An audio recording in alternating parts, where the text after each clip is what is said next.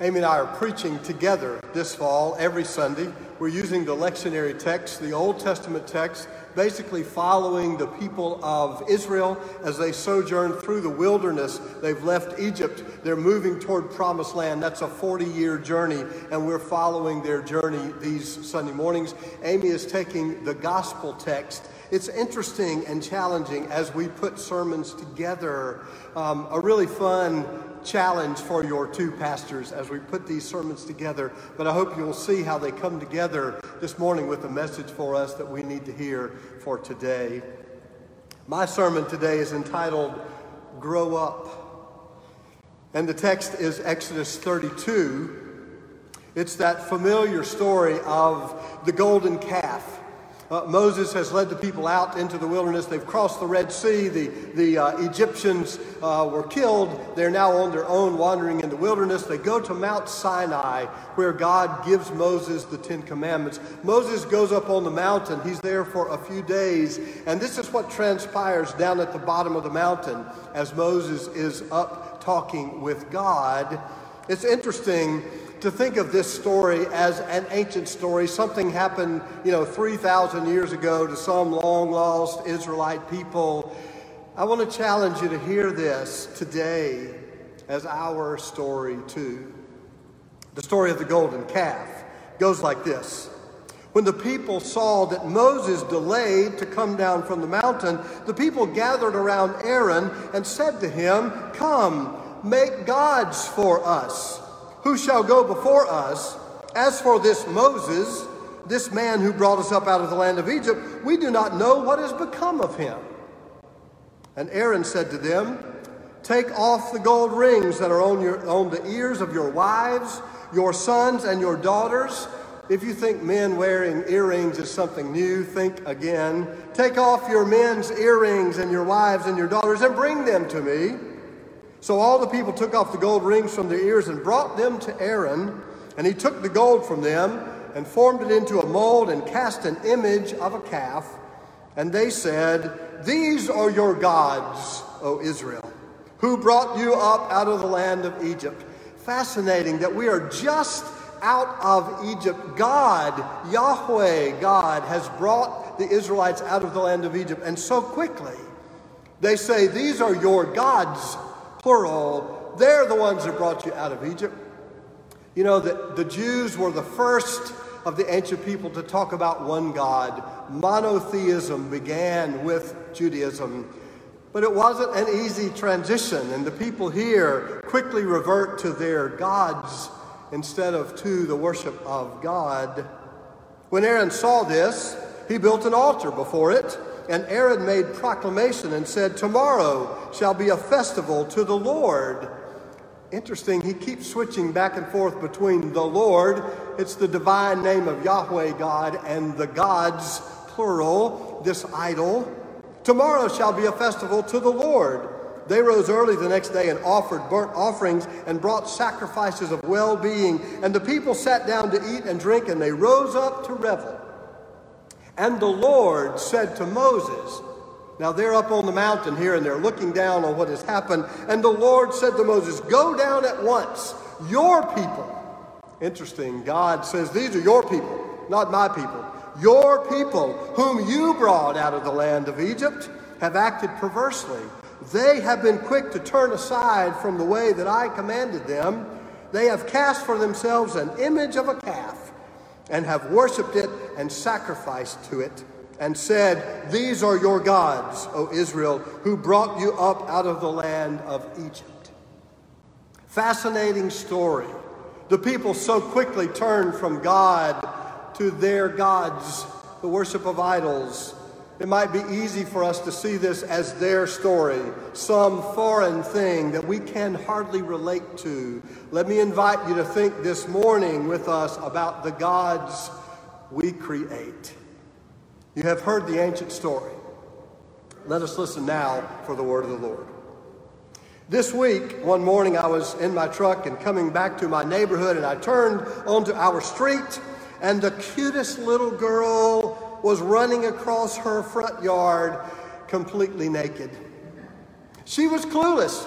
Her dad was right behind her. He was going out to the mailbox and she was having the best time, completely naked, running through the yard. What a beautiful picture of childhood innocence. Adam and Eve were just like my little neighbor perfect kids in a perfect world, and then real life happens, and suddenly they are embarrassed by their nakedness. Now, this is the universal story of our coming of age. This is the beginning of the biblical story, and the message from cover to cover is clear grow up. The biblical story is the story and the invitation to grow up.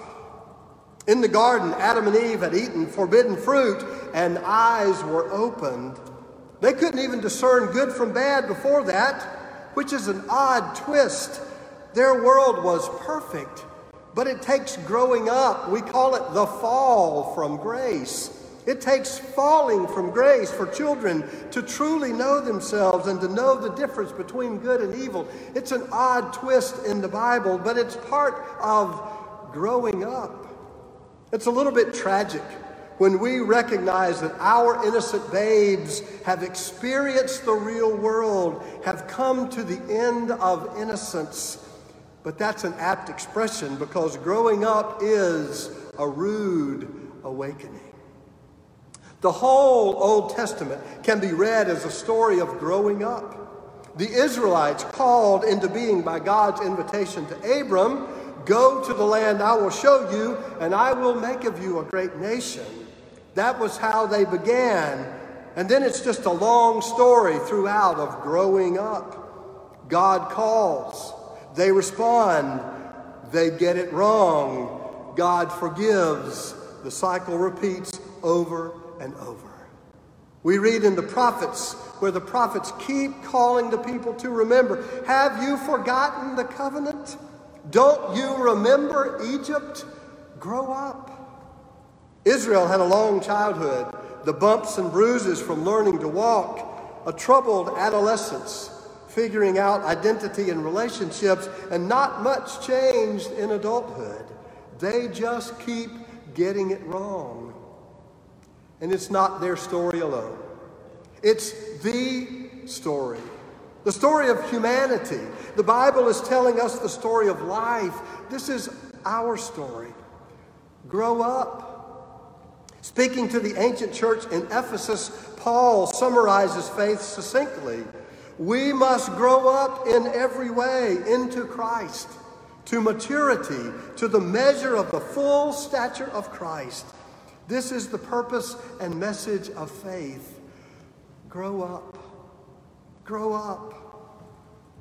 As we continue along this journey with the Israelites, their 40 year sojourn, growing up in the wilderness, today finds the Israelites challenged to grow up in their understanding of God. The story just keeps repeating like a broken record. I wrote those words and then I thought, I wonder how many of you out there don't even know what a broken record is. Who's ever played a broken record recently? It just keeps repeating over and over. The Israelites are constant complainers. We're tired. We're thirsty. We're hungry. And today, even after Moses has shown effective, faithful, consistent leadership, when Moses disappears for a few days to spend time with God on the mountain, the people panic now, you would think that after all they'd experienced in the wilderness to this point, they would have had just a little trust and a little more self confidence. But out of fear and insecurity, they demand an authority. Insecure and fearful people always turn to some external source rather than claiming their own strength. That weakness often leads us astray because authoritarian leaders are always glad to capitalize on the insecurity of fearful people. Make gods for us, they say to Aaron. We need a God we can see, a God we can hold. We want a God we create. There is an illusion of control here. If you can name it, define it, create it, you can control it. And so the people aren't really asking Aaron for God, they're demanding a deity they can control.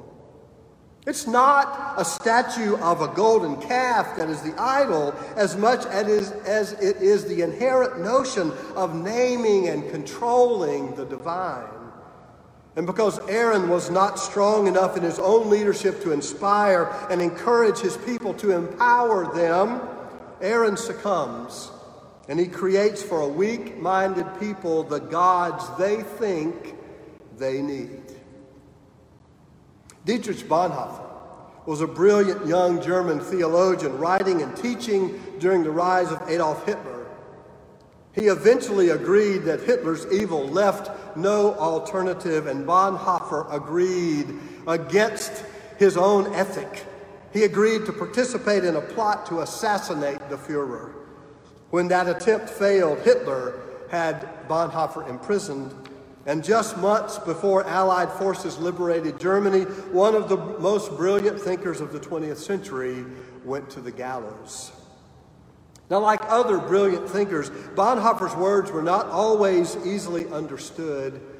Writing from prison, Bonhoeffer said, in words that sound strange to our Christian ears, God is teaching us that we must live as humans who can get along very well without God. The God who makes us live in this world without using God as a working hypothesis is the God before whom we are standing. Before God and with God, we live without God. Now, Dietrich Bonhoeffer was not an atheist, but he knew that just as parents raise their children to be strong enough to walk away, to live independently, free, and strong in relationship with their parents rather than in timid subservience, God also raises us to use the good minds we are given to live into the strength God gives us, to stand on our own two feet and rely on one another. It's as if God is saying to us, I've given you all the tools, grow up. Maybe you can do without me sometime. Without a carefully disciplined faith, God, that word in my manuscript is in quotes, God, the idea of God easily becomes some opiate of the masses that the church's greatest critics have often accused. In our weak moments, we reach for a crutch, a security blanket, an easy answer, a scapegoat, an excuse. And out of that insecurity, we create God to be just what we need at the moment. The greatest idols are not physical icons, a golden effigy of some great ox the greatest idols are ideas, mental concepts that become hardened in our hearts and minds. The greatest idols are the pictures of God we create in our own image, those definitions we form out of our insecure need. The greatest idols and this is just as relevant today as it was for the ancient Israelites. The greatest idols are ideas and concepts and images of God that are made to form, to conform to our immature, insecure needs. Idolatry is any attempt to create God in our image. God, the real God, is beyond any of that. Beyond our naming and conceiving, beyond our control. Bonhoeffer also spoke of the God beyond God. He knew that the true God is beyond even our very best ideas and understandings of God. St. Augustine once said, If you can understand it, it is not God. God can never be manipulated, and God will never conform to our flimsy theologies. The prosperity gospel offers a God of health, wealth, and prosperity. The militarized gospel offers a God of peace through strength. The nationalized gospel offers a God of manifest destiny. The self help gospel offers a God of bootstrapping self sufficiency. The economic gospel offers a God of rising tides and the justifications of inequality. But God, the Spirit of life and love and hope, God is beyond all of those definitions. What are your images of God? Your ideas about God? Are they tied inextricably to your own identity? To your own political convictions? Your own national allegiances? Your own religious backgrounds? And are you open to those ideas of God being wrong? Are you willing to have God expand your ideas of who God really is? The Israelites demanded a God they could create in their own image.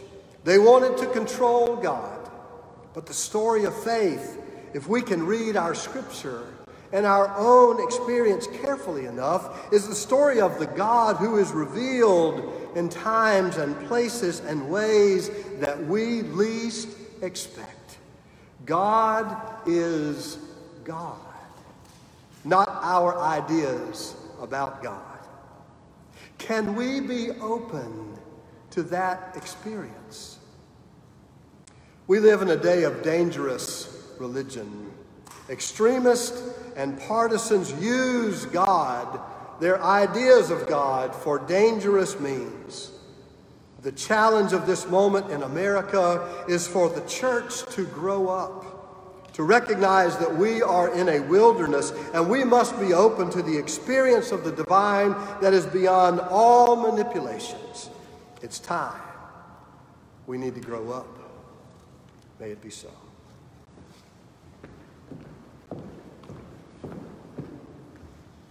If you remember, we are in a sermon series, Journeying with Moses and Journeying with Jesus, and it's fascinating to try to make these two journeys um, intersect.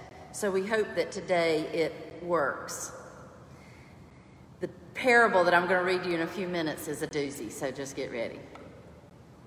So much of our pastoral work deals in bad news, showing up in the hardest and saddest moments that life can bring speaking words of hope into the valleys of chaos and confusion and despair, interpreting an ancient story into a modern world that is still so broken. That's hard work. And then there are the moments when our work is pure joy, like welcoming babies into the world, babies who are reminders that God is not disappointed in humanity. And then we have a ringside seat for all the many experiences of grace and hope and healing that come our way. And then there's wedding planning. I never dreamed we would get to perform weddings for so many that we took to children's camp and then to youth camp and then we sent them off to new adventures after high school, only for them to return to us so that we could offer our blessing as ministers of the gospel of Jesus Christ upon their commitment to partnership. Weddings are simply fun. The love, the joy, the celebration, and we have the best seats in the house for all of those weddings right up front, right in their faces, seeing every smile, seeing every whisper, seeing every tear. And we're often afforded some pretty prime seats at a reception as well. It's one of the perks of the job. We've performed two weddings in COVID days and three more ahead of us in the next four months. How lucky are we? I know what goes into planning weddings. I remember planning ours 34 years ago, and I remember the many we've been attendants in, and then I remember how many we have performed. So much time, money, and energy goes into a wedding, and while the ceremony is always the most important part, in our opinion, it's the place where promises are made before God and for a, before a company of witnesses. We know that's the most important part, but then there's always the party afterwards, the place where we get together for the food, the dance, the celebration of the commitments that have just been made. The wedding banquet scene is their first appearance as a committed couple. It's the first place where the rest of their lives get played out with introductions and first dances and toasts of well wishes. You make the list and you hope everyone shows up. Yes, one of the best parts of the job is to have such an up close and personal vantage of that kind of love and joy. I think about this part of our job when I read the parable today on our journey with Jesus. It's found in Matthew's Gospel. We know how wedding banquets go these days. Our expectations are higher than ever. The food and the drink are chosen. The guests gather to celebrate and watch with their own sense of joy the love that will abound during the moments of gathering. The wedding party is introduced, culminating in the first public introduction of the couple. Then there's the first dance. Then there's dances with parents. Then there's the speeches and the toasts and the dancing to follow. We know how it works. Well, they knew how it worked in Jesus' day too. And so Jesus took an event that everyone would have understood completely a wedding banquet. And he gave them a parable that would set them on edge. Everyone would have understood wedding expectations then as well as well as we understand wedding expectations today. So, what better way for Jesus to explain that God and the kingdom of heaven was not at all what they were expecting than by shocking them with a horrible wedding banquet story? In other words, Jesus was saying, God and the kingdom of heaven, with God and the kingdom of heaven, expect the unexpected. Brace yourselves. This is the worst wedding story ever. I'm just going to have to say, I really think Jesus was in a bad mood this day when he told this story. Uh, maybe there was a COVID kind of situation going on, and he was just fed up and over it and done because this is the worst story about a wedding ever. But I think there's something for us to learn from it. Here's how it goes in Matthew's Gospel chapter 22, verses 1 through 14. Once more, Jesus spoke to them in parables, saying, The kingdom of heaven may be compared to a king who gave a wedding banquet for his son. The king sent his slaves to call those who had been invited to the wedding banquet, but they would not come. Again, he sent another sla- other slave, saying, Tell those who have been invited, look, I've prepared my dinner. My oxen and my fat calves have been slaughtered, and everything's ready. Come to the wedding banquet. But they made light of it and went away. One to his farm, another to his business, while the rest seized his slaves, mistreated them, and killed them. This is a terrible story. The king was enraged. He sent his troops, destroyed those murderers, and burned their city. It just gets worse. Then he said to his slaves, The wedding is ready, but those invited were not worthy. Go therefore into the main streets and invite everyone you find to the wedding banquet. Those slaves went out into the streets and gathered all whom they found, both good and bad, so the wedding hall was filled with guests. But when the king came in to see the guests, he noticed a man there who was not wearing a wedding robe. And he said to him, Friend, how did you get in here without a wedding robe? and he was speechless. Then the king said to the attendants, Bind him hand and foot, throw him into outer darkness where there will be weeping and gnashing of teeth. For many are called, but few are chosen. That's the worst wedding story ever. I really wanted to skip this one. It's too hard and I'm too tired. What is there in this story that could possibly be helpful to us? What is in here for us to learn and be changed and inspired to live better and more fully into who God created us to be? This story just poses so many questions. But one commentator that I read said, maybe the text isn't interested in our questions that attempt to understand and avoid the guest's fate. Rather, the text simply states a truth a seat at the matrimonial banquet in the kingdom of heaven will require something more than merely accepting an invitation to discipleship. It's not enough to RSVP and then just show up. This parable was a curveball for the religious elites who thought they had it all figured out. This is what the kingdom of heaven looks like. This is who is in. This is how it works. This is who is out. So Jesus tells them this horrible story about a wedding banquet gone awry to say, expect the unexpected with me. You don't know it all.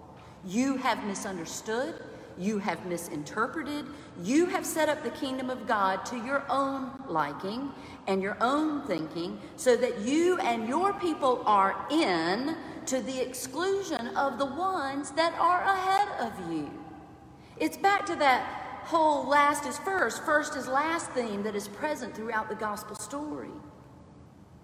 Karoline Lewis wrote a blog about this text, and she said, Somewhere along the line, we have let go of what is central to Christianity life, liberty, and love. And la- we latched on to an idolatrous Christianity that has as its golden calf a, a hypocritical mix of Second Amendment rights, religious freedom, and bought loyalties. Indeed, she says, it is not enough anymore to call yourself a follower of Christ and then act as if you were asleep during the Sermon on the Mount. It's not enough to pledge allegiance to church membership without then vowing to live out that chosenness in the world. It's not enough to say you're a Christian and then stay silent when life, liberty, and love are in jeopardy. She concludes her wonderings with I wonder if the decline of mainline Protestantism is because we have been satisfied with just getting people in the pews, and once get, we get them there, we're just so happy that they showed up that we have forgotten that accountability comes with discipleship. I wonder if people aren't coming to church because our preaching perpetuates a passive faith.